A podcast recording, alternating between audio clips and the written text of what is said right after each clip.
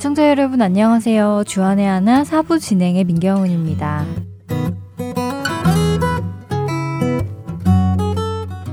하나님께서는 부족한 저를 교회에서 찬양팀으로 섬길 수 있는 기회를 허락하셔서 몇 년째 감사해하며 섬기고 있는데요. 제가 섬기고 있는 교회의 찬양팀은 드럼이 있음에도 기본적으로 박자와 템포를 맞추어주는 메트로놈과 그날 부를 찬양의 배경음악을 켜고 거기에 맞추어 모든 멤버들이 함께 연습을 합니다. 그런데 지난 주일 예배를 앞둔 연습 시간 때 그 시스템이 갑자기 작동되지 않는 것이었습니다. 실력이 부족한 저는 잠시 당황했지만 다른 멤버들이 워낙 악기를 잘 다루는 분들이시기에 시스템이 작동되지 않더라도 큰 걱정은 되지 않았었지요. 그런데 막상 연습을 시작하자 생각보다 서로의 호흡이 잘 맞지 않는다는 것이 느껴졌습니다. 박자와 템포가 조금씩 다른 것은 물론이었고 어색한 가운데 자신감을 가지고 연주하지 못하고 있다는 것이 느껴졌는데요. 그런 팀의 모습에 찬양팀 리더가 당황하는 듯 보였습니다. 그래서 한 곡이 끝날 때마다 시스템이 고쳐졌는지 체크하며 빨리 고쳐지기를 바라고 있었지요. 다행히 마지막 곡을 남겨두고 그 시스템이 작동되어 저희는 안심하며 마지막 곡을 연습했는데요. 연습을 마치고 본 예배에 앞서 의자에 앉아서 예배를 준비하던 제 마음에 우리 팀이 그동안 얼마나 이 사운드 시스템에 의지하고 있었는지 생각해 보게 되었습니다. 사실 그 시스템은 저희 팀이 찬양할 때 도와주는 보조 시스템이었지 기준 시스템은 아니었습니다. 우리가 따라야 할 기준은 찬양팀의 리더였지요. 하지만 보조 시스템이 없어지고 나니 그동안 우리가 리더를 의지하고 따른 것이 아니라 보조 시스템을 의지하고 따라왔다는 것을 느끼게 되었습니다. 찬양 한 곡 함께 들으신 후에 계속해서 말씀드리겠습니다.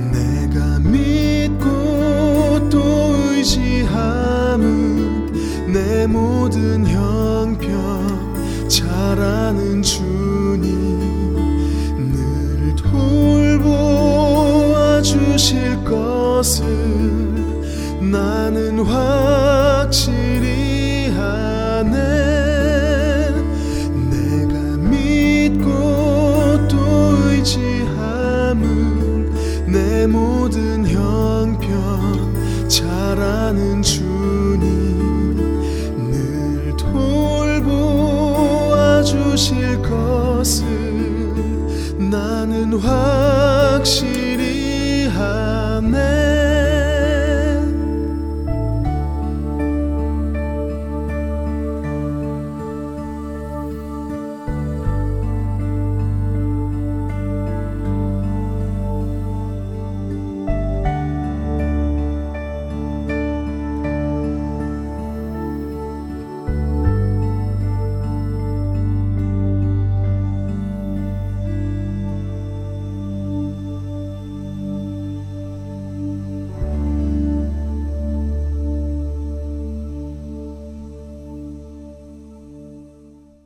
저희 교회 찬양팀의 찬양 소리를 풍성하게 해주는 사운드 시스템을 틀어놓고 함께 찬양을 연습하다 보니 찬양팀 리더의 leading을 의지하고 따르기보다 시스템을 의지하고 따라왔다는 것을 깨닫게 되었습니다.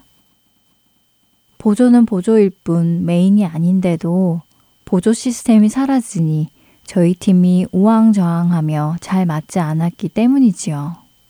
보조 시스템은 없었어도 여전히 찬양팀의 리더는 그 앞에서 인도를 하고 있었는데도 멤버들은 리더를 잘 따르지 못했습니다. 무엇이 본질인지, 우리가 따라야 할 것은 무엇인지를 다시 한번 생각하게 해주는 경험이었는데요. 우리의 신앙생활에도 이런 모습이 있지 않은지 생각해 봅니다.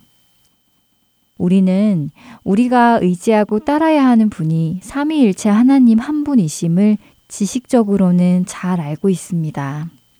그러나 실제 우리 신앙생활 속에 우리는 하나님 한 분만을 의지하며 살아가고 있는지요. 때로는 하나님보다 교회의 사역자를, 믿음의 동역자를, 교회 안에 어떤 시스템을, 그리고 나 자신의 능력을 더 믿고 의지하며 신앙생활을 하지는 않는가 하는 말씀입니다. 우리가 하나님만을 의지하며 신앙생활을 하는지 아니면 다른 보조적인 시스템들을 의지하며 신앙생활을 하는지 알아보는 방법은 보조 시스템을 떠나보는 것일 것입니다. 사실 생각보다 우리는 하나님이 아닌 다른 무언가에 의지하며 살아가는 경우가 많은데요.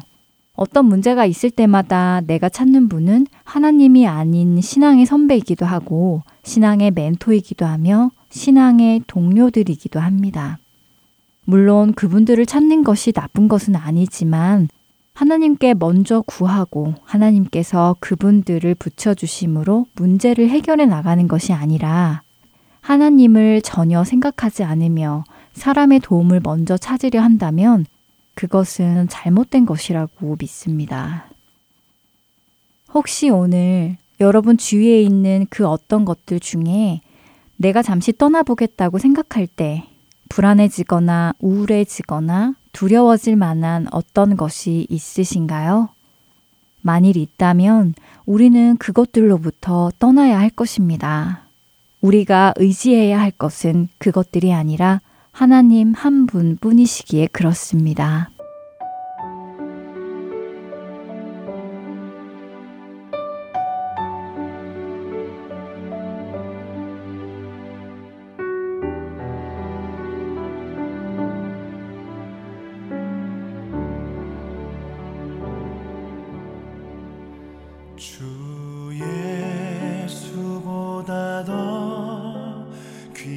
죽을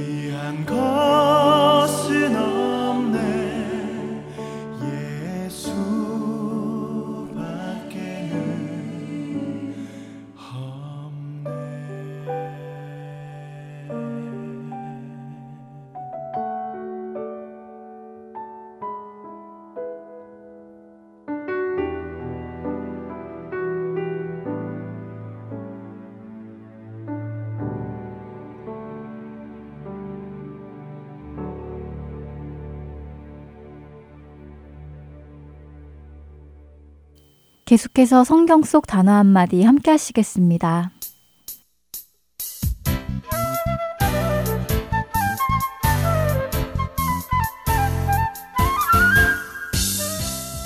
여러분 안녕하세요. 성경 속 단어 한마디 진행의 이다솜입니다. 성경을 읽다 보면 정확한 뜻은 잘 모르겠지만 그 단어가 주는 어감 때문에 대충 의미를 추측하는 단어들이 간혹 있습니다. 누군가 그 단어의 뜻이 무엇이냐고 묻는다면 느낌만 가지고 있기 때문에 정확하게 설명하기는 어렵지요. 그래서 막상 무슨 뜻인지 알아보려고 사전을 찾았다가 깜짝 놀라는 경우도 있습니다. 왜냐하면 그 단어의 뜻이 제가 추측했던 그런 의미가 전혀 아닌 것을 알게 되기 때문이지요. 오늘은 그런 단어들 중 두 단어를 함께 나누어 보려고 합니다. 먼저 나누어 볼 단어는 미쁘다라는 말인데요. 고린도 후서 1장 18절 말씀에서 하나님은 미쁘시니라 또 디모데 후서 2장 13절에서 우리는 미쁨이 없을지라도 주는 항상 미쁘시니 자기를 부인하실 수 없으시리라 라고 말씀하시는데요. 미쁨, 미쁘신, 미쁘다 라는 단어를 처음 들었을 때 제 머리에 떠오르는 단어는 예쁘다였습니다. 그래서 예쁘다라는 말은 어른들은 아름다울 미라는 한자를 사용해서 미쁘다고 하시나 보다 라고 혼자 추측하고 이해했지요. 그런데 사전을 찾아보았을 때는 정말 깜짝 놀랐는데요.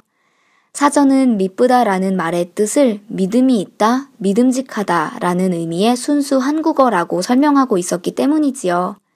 믿음직하다, 진실하다는 뜻을 가진 이 미쁘다는 한자가 전혀 없는 순우리말로 성경에서는 약속을 끝까지 지키는 신실함, 신실성을 강조하는 말이라고 하는데요. 이렇게 약속을 지키는 신실함을 뜻하는 우리말, 미쁘다는 개혁개정과 개혁 한글 번역본에서만 볼 수 있고요. 영어로는 faithful라고 합니다. 그렇다면 신실하다는 것은 무슨 의미일까요? 믿을 신의 열매실로 믿음직하고 거짓이 없는 착실함의 의미를 가지고 있다고 합니다. 조금 전에 읽었던 디모데후서 2장 13절의 말씀을 다시 읽어보면 우리는 신실함, 믿음이 없을지라도 주는 항상 믿을만 하시며 거짓이 없으시다 하시니 라고 읽을 수 있겠지요. 또 고린도후서 1장 18절은 하나님은 믿음직하시고 거짓이 없으시다 라고 읽을 수 있겠고요. 우리 하나님은 믿을 수 있는 분이기에 참 감사합니다. 하나님이 믿을 수 없는 분이면 우리가 어떻게 믿을 수 있겠어요? 그렇죠? 한 가지 더 나눌 단어가 있습니다. 역시 어감이 주는 느낌 때문에 다른 생각을 했던 단어입니다. 바로 외식하다입니다. 사실 우리가 일상생활에서 자주 사용하는 외식이라는 단어는 바깥에서 식사를 하는 다인아웃을 뜻하지요. 하지만 성경에서의 외식하다의 뜻은 이것과는 전혀 다른 뜻인데요. 특히 예수님께서 외식하는 자여 먼저 내눈 속에서 들보를 빼어라 라고 마태복음 7장 5절 일부에서 말씀하실 때에는 그 음성이 그리 부드럽게 들리지 않습니다. 또 마태복음 6장 5절에서 기도할 때에 외식하는 자와 같이 하지 말라고 하시는데요. 이렇게 성경에서 사용되는 외식은 표면을 의미하는 바깥 외의 자와 꾸미다, 거짓말하다, 위장하다 라는 의미를 가진 식자가 결합된 한자어입니다. 즉, 거칠에, 외면만을 장식하는 것을 의미하지요. 외식의 헬라어 원어는 휘포크리테스로 맡겨진 인물에 따라 연기하는 배우, 무대 연기자, 가면을 쓴 사람이라는 뜻이라고 합니다. 이 휘포크리테스는 휘포크리노마이에서 유래된 단어로 잘못된 요소에서 말이나 행동을 결정하다, 시치미를 떼다, 뭐뭐인 채 하다 라는 뜻의 단어에서 유래되었고 위선자를 뜻하는 영어의 히포크릿이 여기에서 유래되었지요. 즉, 외식하는 자는 가면을 쓴 것처럼 거짓으로 자신을 꾸미고 있는 사람들을 말합니다. 마태복음 23장 25절에서는 외식하는 자들은 잔과 대접의 겉은 깨끗하지만 그 안에는 탐욕과 방탕으로 가득하다고 말씀하시며 마가복음 7장 6절에서는 입술로는 하나님을 공경하되 마음은 그렇지 않다며 외식하는 자들에 대해서 말씀하십니다. 다음 한 주간도 우리들의 신앙생활이 미쁜 신앙생활을 하고 있는지 외식하는 신앙생활인지 돌아보면 좋겠습니다. 오늘 성경 속 단어 한마디는 여기에서 마치겠습니다. 다음 한 주간도 평안하세요. 안녕히 계세요.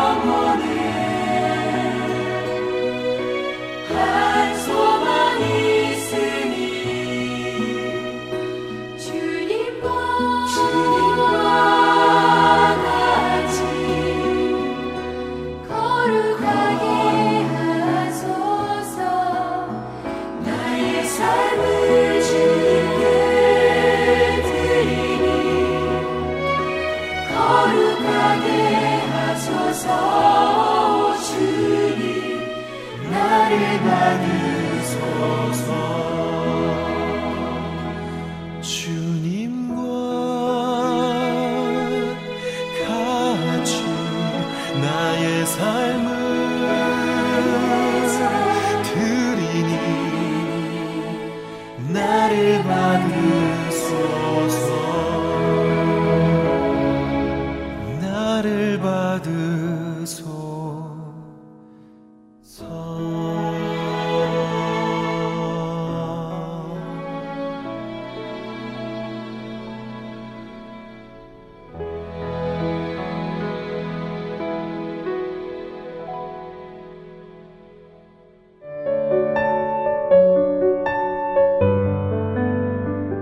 많은 사람들이 중독에 빠져 있습니다.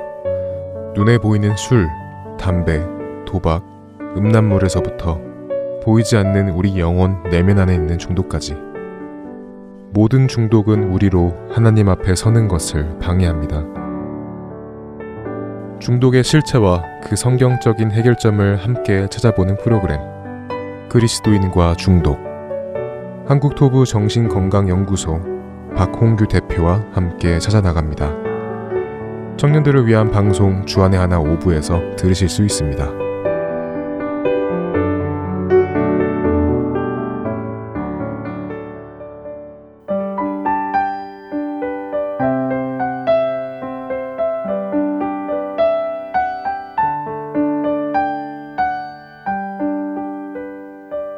시리즈 설교로 이어집니다.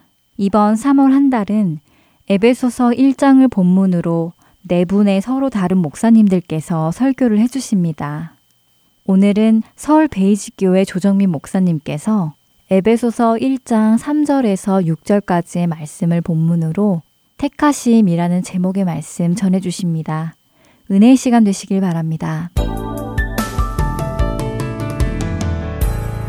오늘 우리에게 주신 말씀은 에베소서 1장 말씀입니다. 에베소서 1장 3절로 6절까지 말씀 같이 읽습니다. 시작. 찬송하리로다 하나님 곧 우리 주 예수 그리스도의 아버지께서 그리스도 안에서 하늘로 속한 모든 신령한 복을 우리에게 주시되 곧 창세 전에 그리스도 안에서 우리를 택하사 우리로 사랑 안에서 그 앞에 거룩하고 흠이 없게 하시려고 그 기쁘신 뜻대로 우리를 예정하사 예수 그리스도로 말미암아 자기의 아들들이 되게 하셨으니 이는 그가 사랑하시는 자 안에서 우리에게 거저 주시는 바 그의 은혜의 영광을 찬송하게 하려는 것이라 아멘. 우리가 뭘 받았는지 모르기 때문에 그 가치를 모르기 때문에 우리는 사실 그 삶이 변하지 않아요. 교회를 오래 다녔는데도 그토록 오랜 나름대로 신앙생활을 했다고 자부하는데도 삶이 변하지 않는 까닭은 내가 뭘 받았기 때문에 정확히 모르는 탓이에요. 우리는 어린아이들에게 돈을 줘봐야 돈의 가치를 모르는 아이들은 그 돈 쓸 줄 모릅니다. 어쩌면 아예 돈을 식별 못하는 아이들은 버려버리겠죠. 그래서 우리가 정말 진정한 신앙의 길로 간다는 것은 이 가치를 알아가는 삶이라는 뜻이죠. 도대체 나는 뭘 가지고 있나? 내가 받은 구원이라는 이게 어떤 것인가? 그걸 모르는 까닭은 단순해요. 첫째는 누가 주셨는지를 제대로 모르는 탓이에요. 여러분, 같은 것이라도 누가 주셨는지에 따라 그 가치는 엄청나게 달라집니다. 같은 말이라도, 같은 약속이라도 누가 하셨는가에 따라서는 완전히 다른 것이죠. 첫 번째, 누가 줬는지 잘 모른다는 것이에요. 두 번째는 받은 것에 대한 진정한 의미를 모르는 것입니다. 왜 줬는지, 무엇 때문에 준 것인지, 이게 도대체 뭔지를 모르기 때문에 그렇다는 것이죠. 그리고 마지막으로 내가 받은 것에 대한 깊은 담겨 있는 진정한 가치를 모르는 탓이죠. 그래서 정말 우리가 구원이라는 것을 뭔지 정확히 아는 것이 무엇보다도 중요한 일입니다. 우리가 신앙의 삶을 살아가면서 이 구원이라고 하는 것, 신앙의 키, 핵심이기 때문입니다. 성경의 키워드는 구원이에요. 일껏 아무리 우리가 성경을 읽어도, 우리가 아무리 일껏 교회를 다녀도 여전히 세상의 맥박 속에서 세상의 맥을 잡고 살기 때문에 진정 성경 속에서 뛰는 맥박, 하나님의 호흡과 맥박을 우리가 제대로 우리 것으로 만들지 못한다는 뜻이죠. 성경의 구원이라는 단어는 신구약을 합쳐서 577번이 계속해서 반복돼서 나오는 단어예요. 그러나 번성, 번영이라는 단어는 이런 두번 나옵니다. 그것도 대부분 구약에 나오고 신약에서는 단 두 구절에서만 나와요. 그것도 구약을 인용하기 위해서 번성이라는 단어를 쓰고 있다는 것입니다. 그렇다면 성경의 키워드는 구원이지 우리가 그토록 갈망하는 번영, 번성은 아니라는 뜻이에요. 하나님이 뭘 주고자 하시는지, 성경이 무엇을 말하는 것인지 그 핵심을 놓치면 우리는 다른 종교인들과 하등 다를 바가 없는 것이죠.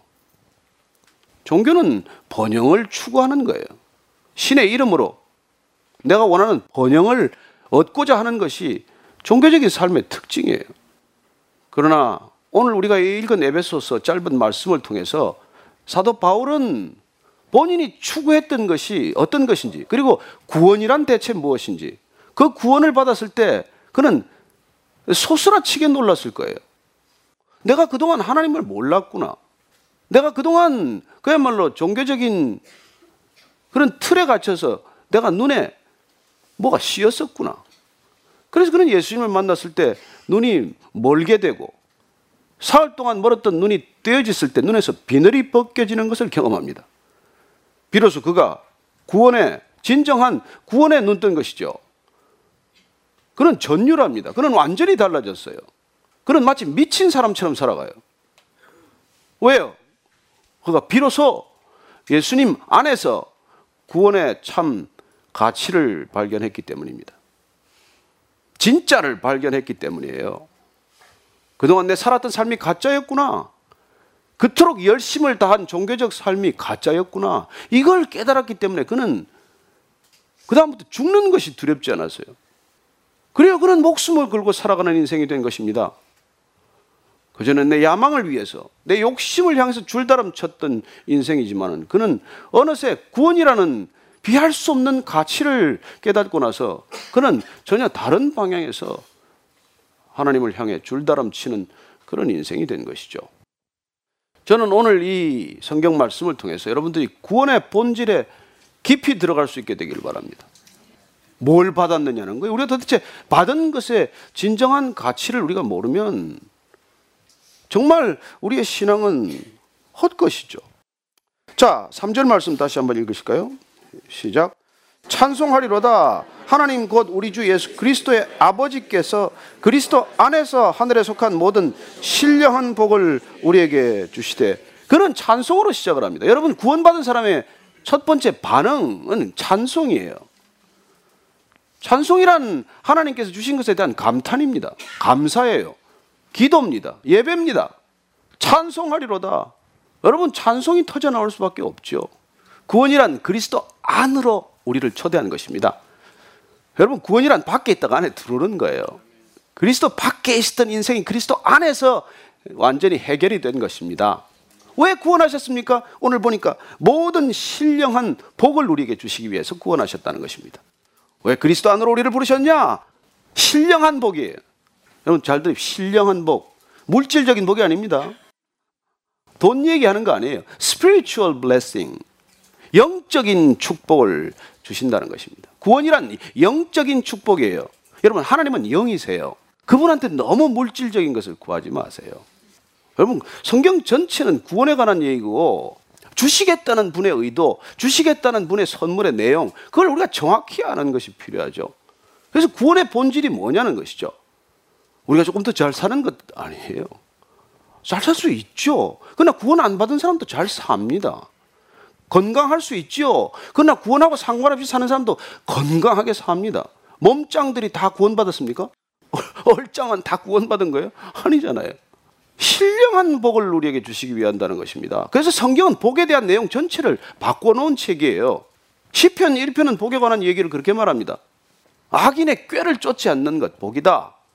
죄인의 길에 서지 않는 것 복이다. 오만한 자의 자리에 앉지 않는 것 복이다. 밤낮 없이 말씀 묵상하는 것이 복이다. 그렇게 말씀하시지 않습니까? 예수님 오셔서 복을 어떻게 말씀하십니까? 팔복이란 뭐예요? 심령이 가난한 자, 그게 복이라는 거예요. 애통하는 자, 온유한 자, 의에 줄이고 목마른 자, 긍휼을 베푸는 자, 마음이 청결한 자, 화평케 하는 자, 의를 위하여 핍박을 받는 이게 복이라는 거예요. 세상의 복하고 다른 내용 아닙니까?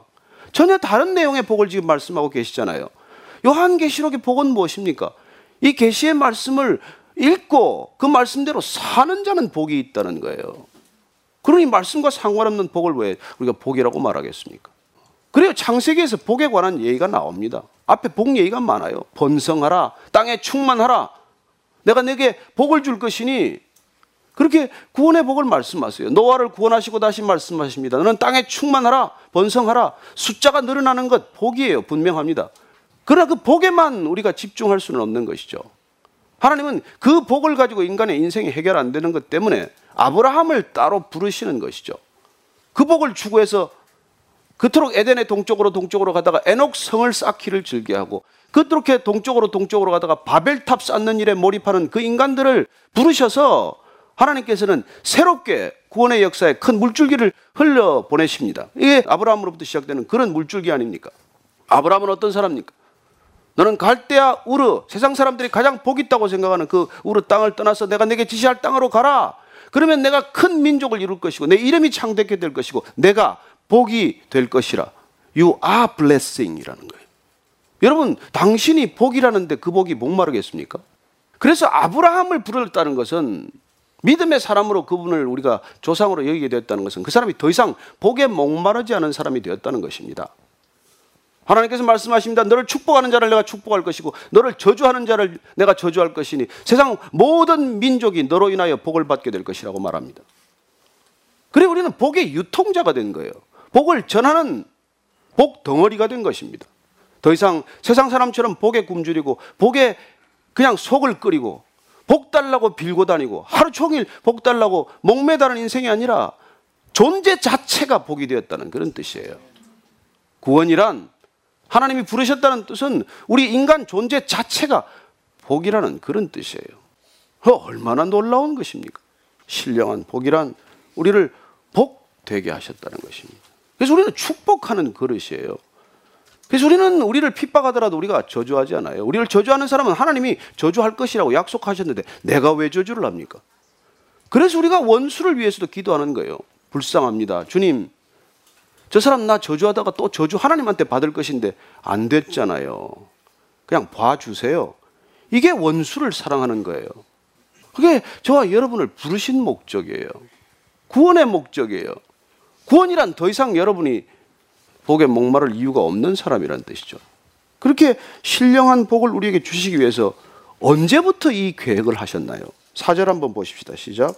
곧 창세 전에 그리스도 안에서 우리를 택하사 우리로 사랑 안에서 그 앞에 거룩함이 없고 흠이 없게 하시려고 언제부터 그렇게 복 있는 자로 하나님께서 우리를 그런 자가 되도록 우리를 선택하셨는데 그게 창세 전에 시작된 거라는 거예요. 여러분 하늘과 땅을 짓기 전에 시작된 일이라는 것입니다. 여러분 창세기를 깊이 묵상해 보십시오. 사람이 하나님께서 천지를 창조하신 뒤에 지은 것이 아니라 천지 창조하시기 전에 사람을 먼저 지으셨어요. 그걸 깨달아야 돼요. 하나님의 마음과 계획 가운데 인간이 먼저 태동하기 시작을 하고 하나님께서 그 인간을 어떤 시간과 공간 안에서 존재하게 할 것인가를 시행하기 시작하는 것이 창세기예요. 창세기는 땅과 하늘이 지어지는 걸로 시작이 되지만 그래서 인간이 제일 마지막에 그 형상을 드러내는 것으로 되어 있지만 실제 하나님의 마음과 계획 가운데는 창세 전에 인간이 먼저 창조되셨다는 것입니다. 이 비밀을 깨닫는 거예요. 나는 이게 너무 이해가 돼요. 그래서 창세기 3장 15절부터 하나님께서는 어떻게 이 병든 인간, 타락한 인간, 제 힘으로 일어설 수 없는 인간, 제 힘으로 덫에서 수렁에서 빠져나올 수 없는 인간을 어떻게 건져낼 것인지 계획이 다 있으셨다고요. 그 계획에 펼쳐지는 스토리가 성경이에요. 그래서 예수님이 오셨다는 건 예수님은 여러분 종합병원이에요. 종합병원. 거기 가면 낫지 못할 병이 없어요. 그리고 예수님께서 그 병원 떠나보낼 때 그냥 떠나보냅니까? AS 프로그램 키트를 하나 주세요. 그게 성령이 성령.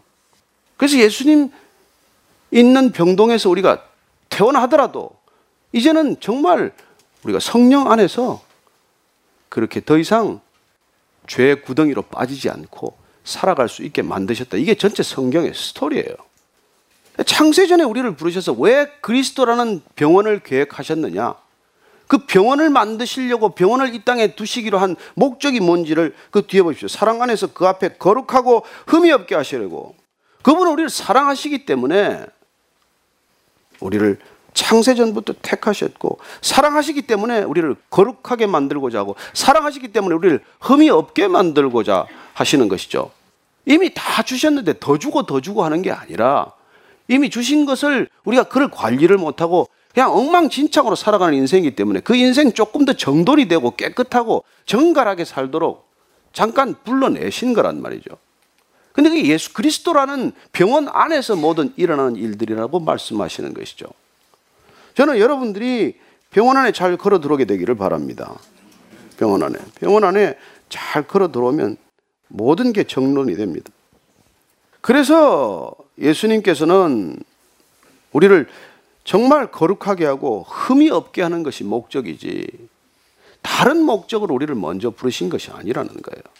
왜 하나님께서는 그러면 그런 영적인 축복, 거룩하고 깨끗한 축복을 우리에게 주시기를 원하시냐? 하나님 영이시기 때문에 우리가 지으신 인간이 원래 영적인 존재란 말이죠. 그 땅에 있는 모든 것들을 창조하고 인간도 흙으로 지으셨어요. 재료도 흙이에요. 그러나 다 짓고 나서 하나님께서는 하나님의 숨, 하나님의 영, 하나님의 루아흐를 불어 넣으셔서 인간을 생명, living soul이 되게 하셨어요. 그래서 인간이 이 땅에 있는 것들은 다 나중에 흙이 되고 먼지로 돌아가겠지만 하나님께서 주신 것은 하나님께로 돌아가는 것이 그게 구원이란 말이에요. 하나님께서 인간에게만 그런 것들을 불어 넣으셔서 인간과 뭐 하려고 그걸 인간을 다르게 지으셨겠어요. 인간과 커뮤니케이션 하자는 것이고, 인간과 교제하자는 것이고, 인간과 대화하자는 것이고, 인간과 친밀감을 누리자는 것.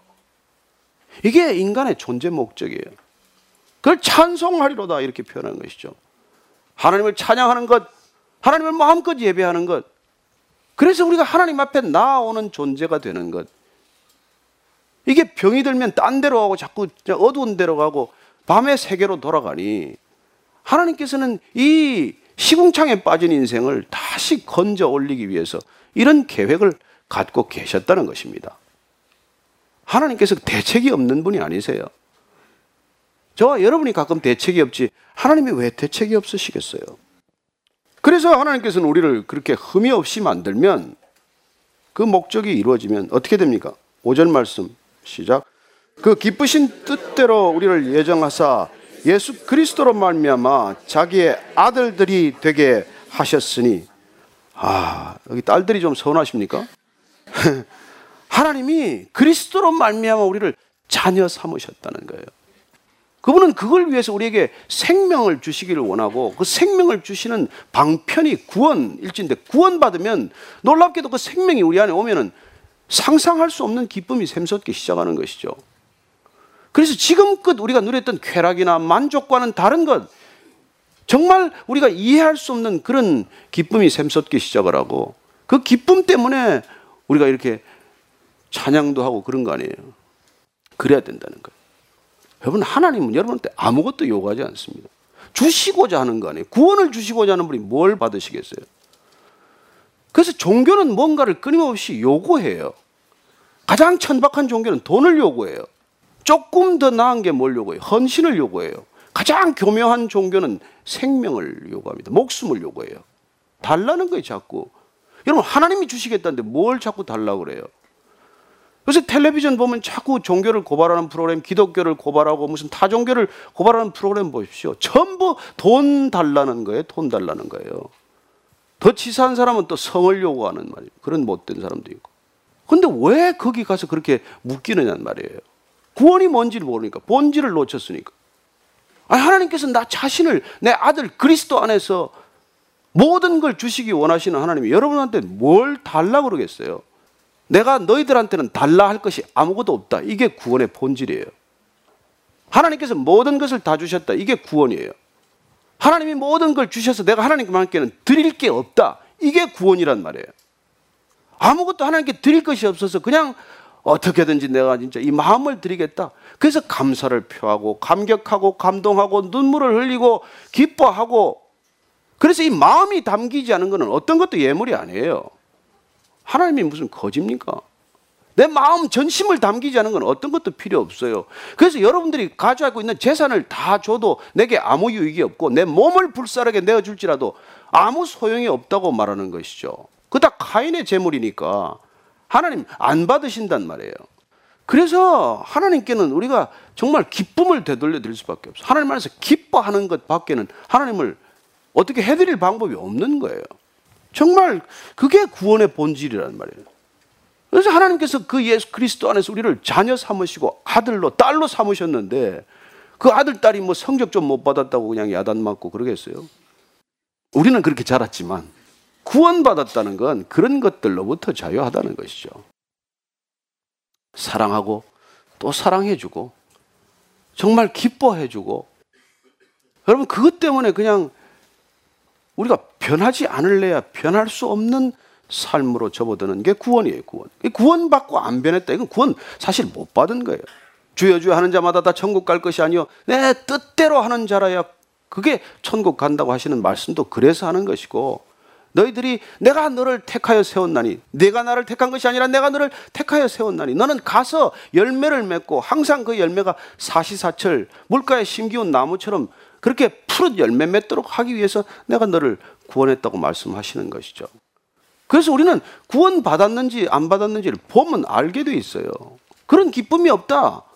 뭘 받았는지 모르고 사는 것이죠. 백지수표 받아서 뭐 서랍 안에 구겨 넣어 놓은 것이나 마찬가지죠. 내가 그렇게 구원받았는데 아무 삶의 변화도 없고 열매도 없다. 그러면 제대로 구원을 뭐, 뭐, 아직까지 깨닫지 못한 것이죠. 그래서 예수님께서 그렇게 말 택함을 받은 사람은 많은데 정작 택함을 알고 오는 사람은 적다. 잔치에 초대는 다 받았는데 예복을 입고 잔치에 오는 사람은 적다. 그런 말씀을 하는 것이죠. 하나님의 뜻은 모두 다 구원에 이르는 것인데 그 구원을 그냥 값없이 쳐버리고 구원 같은 게 무슨 소용이냐? 당장 쌀이 필요한 거, 당장 내게 먹을 것이 필요하고 입을 것이 필요한데 구원 얘기 그만해라. 이렇게 되면 하나님께서 참 슬퍼지시는 것이죠. 그래서 이 구원을 다시 한번 정리해 주는 것이 6절 말씀입니다. 시작. 이는 그가 사랑하시는 자 안에서 우리에게 거저 주시는 바 그의 은혜의 영광을 찬송하게 하려는 것이라. 왜 우리에게 구원을 거저 주시냐? 여러분 구원은 우리의 행위나 조건이나 우리의 돈이나 헌신이나 우리의 어떤 것과도 상관이 없이 거저 주신단 말이에요. 여러분 거저 주는 것 없습니다. 그냥 택하는 게 없습니다. 우리는 하나님께서는 그냥 우리를 택하신 거예요. 창세 전부터 그냥 택하셨다는 게 구원의 본질이에요. 제가 회사 다닐 때 어느 날 사장실에서 급히 연락이 왔어요. 아, 사장님 찾으시면 되게 청와대 무슨 일이 있어서 그때 청와대 출입 기자 할 때인데 뭐 급히 좀 뭘 청와대 무슨 사정이나 형편을 알아봐 달라고 하는 때 저를 부르는데 갑자기 올라가서 갔더니 앉자마자 빙긋 웃으시면서 당신 워싱턴 갈래? 워싱턴 특파원 갈래? 아, 심장이 쿵쾅쿵쾅 뛰는 게 이분이 나를 택하셨구나. 아니 어쩌자고 동기생 다섯 명 가운데 나를 택하시고 그 많은 선후배들 가운데 나를 택하셨나? 내가 이분을 위해서 목숨을 바쳐야 되겠구나. 이런 감동에 젖어서 겨우 얼굴 관리를 하면서 표정 관리를 하면서 나왔던 일인데 나중에 전모가 슬슬 드러난데 보니까 뭐 그렇게 나를 사랑해서 택한 것도 아니고 그냥 워싱턴 특파원 하고 있던 분이 정권이 바뀌니까 청와대 출입하고 싶다고 계속 로비를 하는 바람에 그 자리가 비어서 또 가게 된 거예요. 뭐. 제 아내는 그게 아니다. 본인이 예배를 못 드리고 시어머니가 자꾸 절에 가자 그러고 교회를 못 가게 하니 어떻게든지 예배 드리게 해주세요. 그렇게 기도를 했더니 기도 응답된 거라고 또 자꾸 주장을 하는 거예요. 그럼 모르겠어요. 하여튼 그때는 제가 몰랐어요. 그러나 어쨌든 인간의 선택은 이유가 있고 계산이 있다는 것입니다. 하나님은 그런 이유 때문에 계산 때문에 조건 때문에 저와 여러분을 택하거나 구원한 게 아니라는 거예요. 그래서 우리는 그분한테 조건을 들이밀면 안 돼요. 그분이 우리를 조건 따지지 않았는데 우리가 왜 그분한테 조건을 우리가 들이대겠어요? 그래서 우리가 그냥 그분이 나를 택했다. 이게 그냥 기쁨이 돼야 되는 것이죠. 이 기쁨을 맛보지 않으면 저급한 거예요. 이 기쁨을 누리는 게, 이 자유함을 누리는 게, 이 능력을 갖는 게, 이게 세상을 이기는 능력이고, 나를 바꾸는 능력이라는 거예요. 거저 주셨다는 게 거저 주셨다는 거예요. 누가 거저 주는 게 어디 있어요, 여러분? 거저 주는 거 다 나중에 꼬리가 되죠. 근데 그렇게 거저 주셔서 뭐라 그 은혜의 영광을 찬송하게 하시려는 것이다. 하나님이 거저 주셨다. 이게 은혜예요, 은혜. 그 은혜로 그분이 정말 나와 함께 하시는구나. 이걸 깨닫는 것이 영광이에요, 영광. 아우, 그분이 나와 함께 하시는구나. 그래서 입술에 찬양이 터지고 노래가 터지고 기도가 터지는 게 이게 하나님을 영광스럽게 하는 거란 말이죠. 하나님 이걸 원하시는 거예요. 자녀들이 그냥 태어난 가짜냐 그냥 빙긋 웃기만 해도 그냥 부모들이 그냥 자지러지듯이 기쁘듯이 야 그렇게 구원했더니 내가 너를 택했더니 너 내 아들이라고 그랬더니 그 아들이 그냥 기뻐서 어쩔 줄을 모르는 걸 보는 것보다 하나님이 더 기뻐하시는 건 없다는 거예요. 그 기쁨 이게 여러분 이게 우리가 이렇게 느껴지지 않으면 이게 신앙이라는 게 점점 힘들어지고 점점 부담스러워지는 것이죠. 그래서 종교인들의 삶을 어느 순간 걷고 있는 자신을 발견하는 것입니다. 힘들고, 그냥 피곤하고, 그냥, 그냥 얼굴을 그냥 관리하느라고 이렇게 근육만 점점 더 이렇게 굳어지고, 형제님.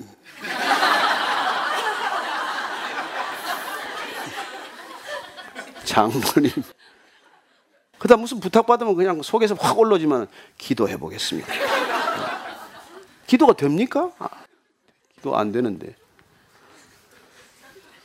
그래서 여러분 그냥 이건 너무 정말 하나님하고의 관계가 이게 온전히 해결되었다. 이게 구원에 들어왔다는 거예요. 여러분들이 구원받았다. 그러면 정말 이 모든 것으로부터 풀려났다는 뜻이에요. 그게 예수님께서 십자가에서 그 고통스럽게 피를 흘려가면서 다 이루었다. 구원은 끝났다. 더 이상의 재물도 더 이상의 헌신도 더 이상 인간의 어떤 것도 필요 없다는 거예요. 그분이 그게 다 이루었다라는 그 선포의 골자란 말이에요.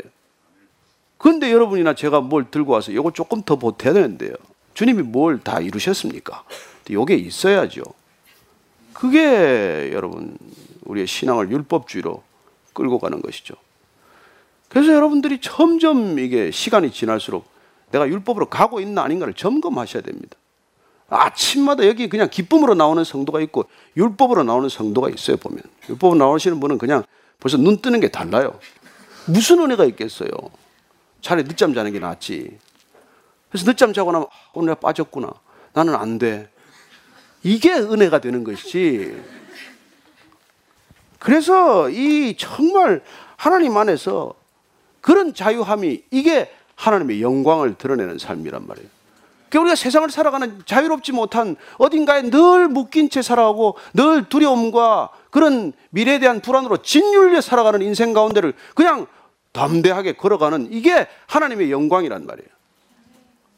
하나님께서 그걸 원하셔서 인간을 지으셨고 그렇게 살아가도록 인간을 창세전부터 예비하셨고 그 병들면은 예수 그리스도라는 종합병원에 입원시켜 가지고 다 치료케 할 계획이 있으셨고 태어날 때는 성령 보내 주셔 가지고 그냥 자유롭게 이 거친 세상, 이 소망 없는 세상을 그냥 콧노래 부르고 흥얼거리면서 마음껏 살아가도록 하신 게 구원의 본질이라고 하는 것입니다.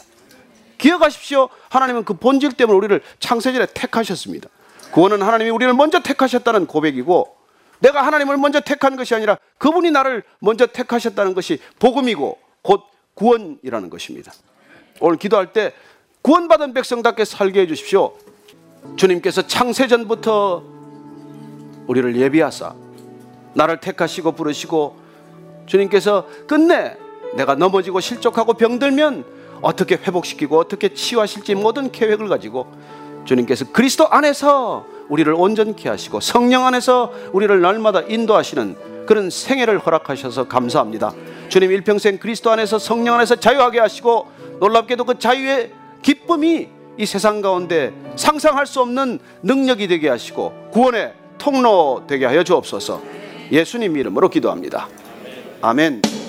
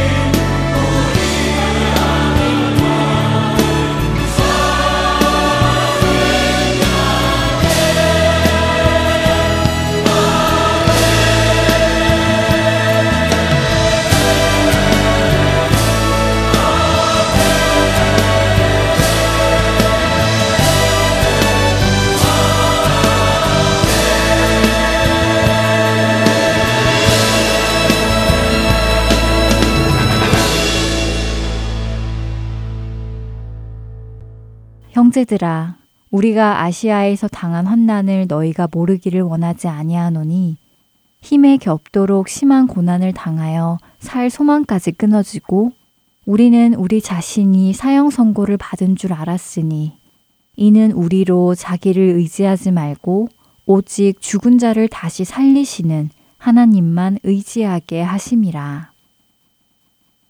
고린도후서 1장 8절과 9절의 말씀입니다. 때로는 하나님께서는 우리에게 아픔을 허락하십니다.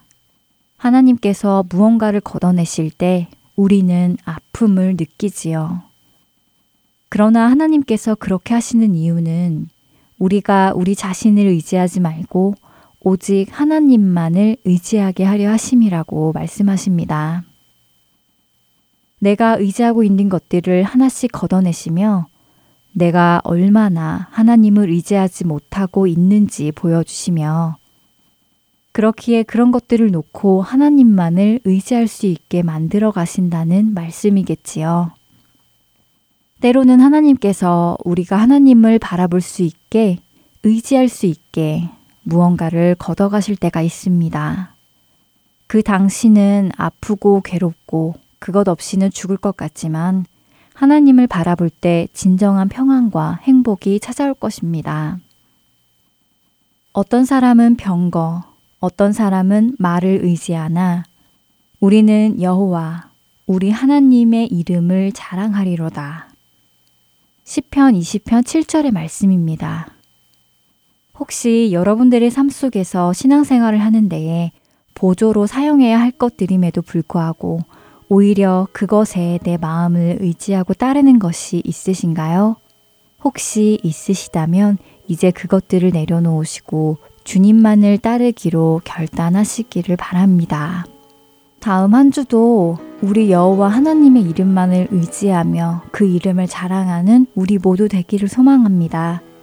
지금까지 주안의 하나 사부 함께 주셔서 감사드리고요. 저는 다음 시간에 뵙겠습니다. 구성과 진행의 민경훈이었습니다. 안녕히 계세요.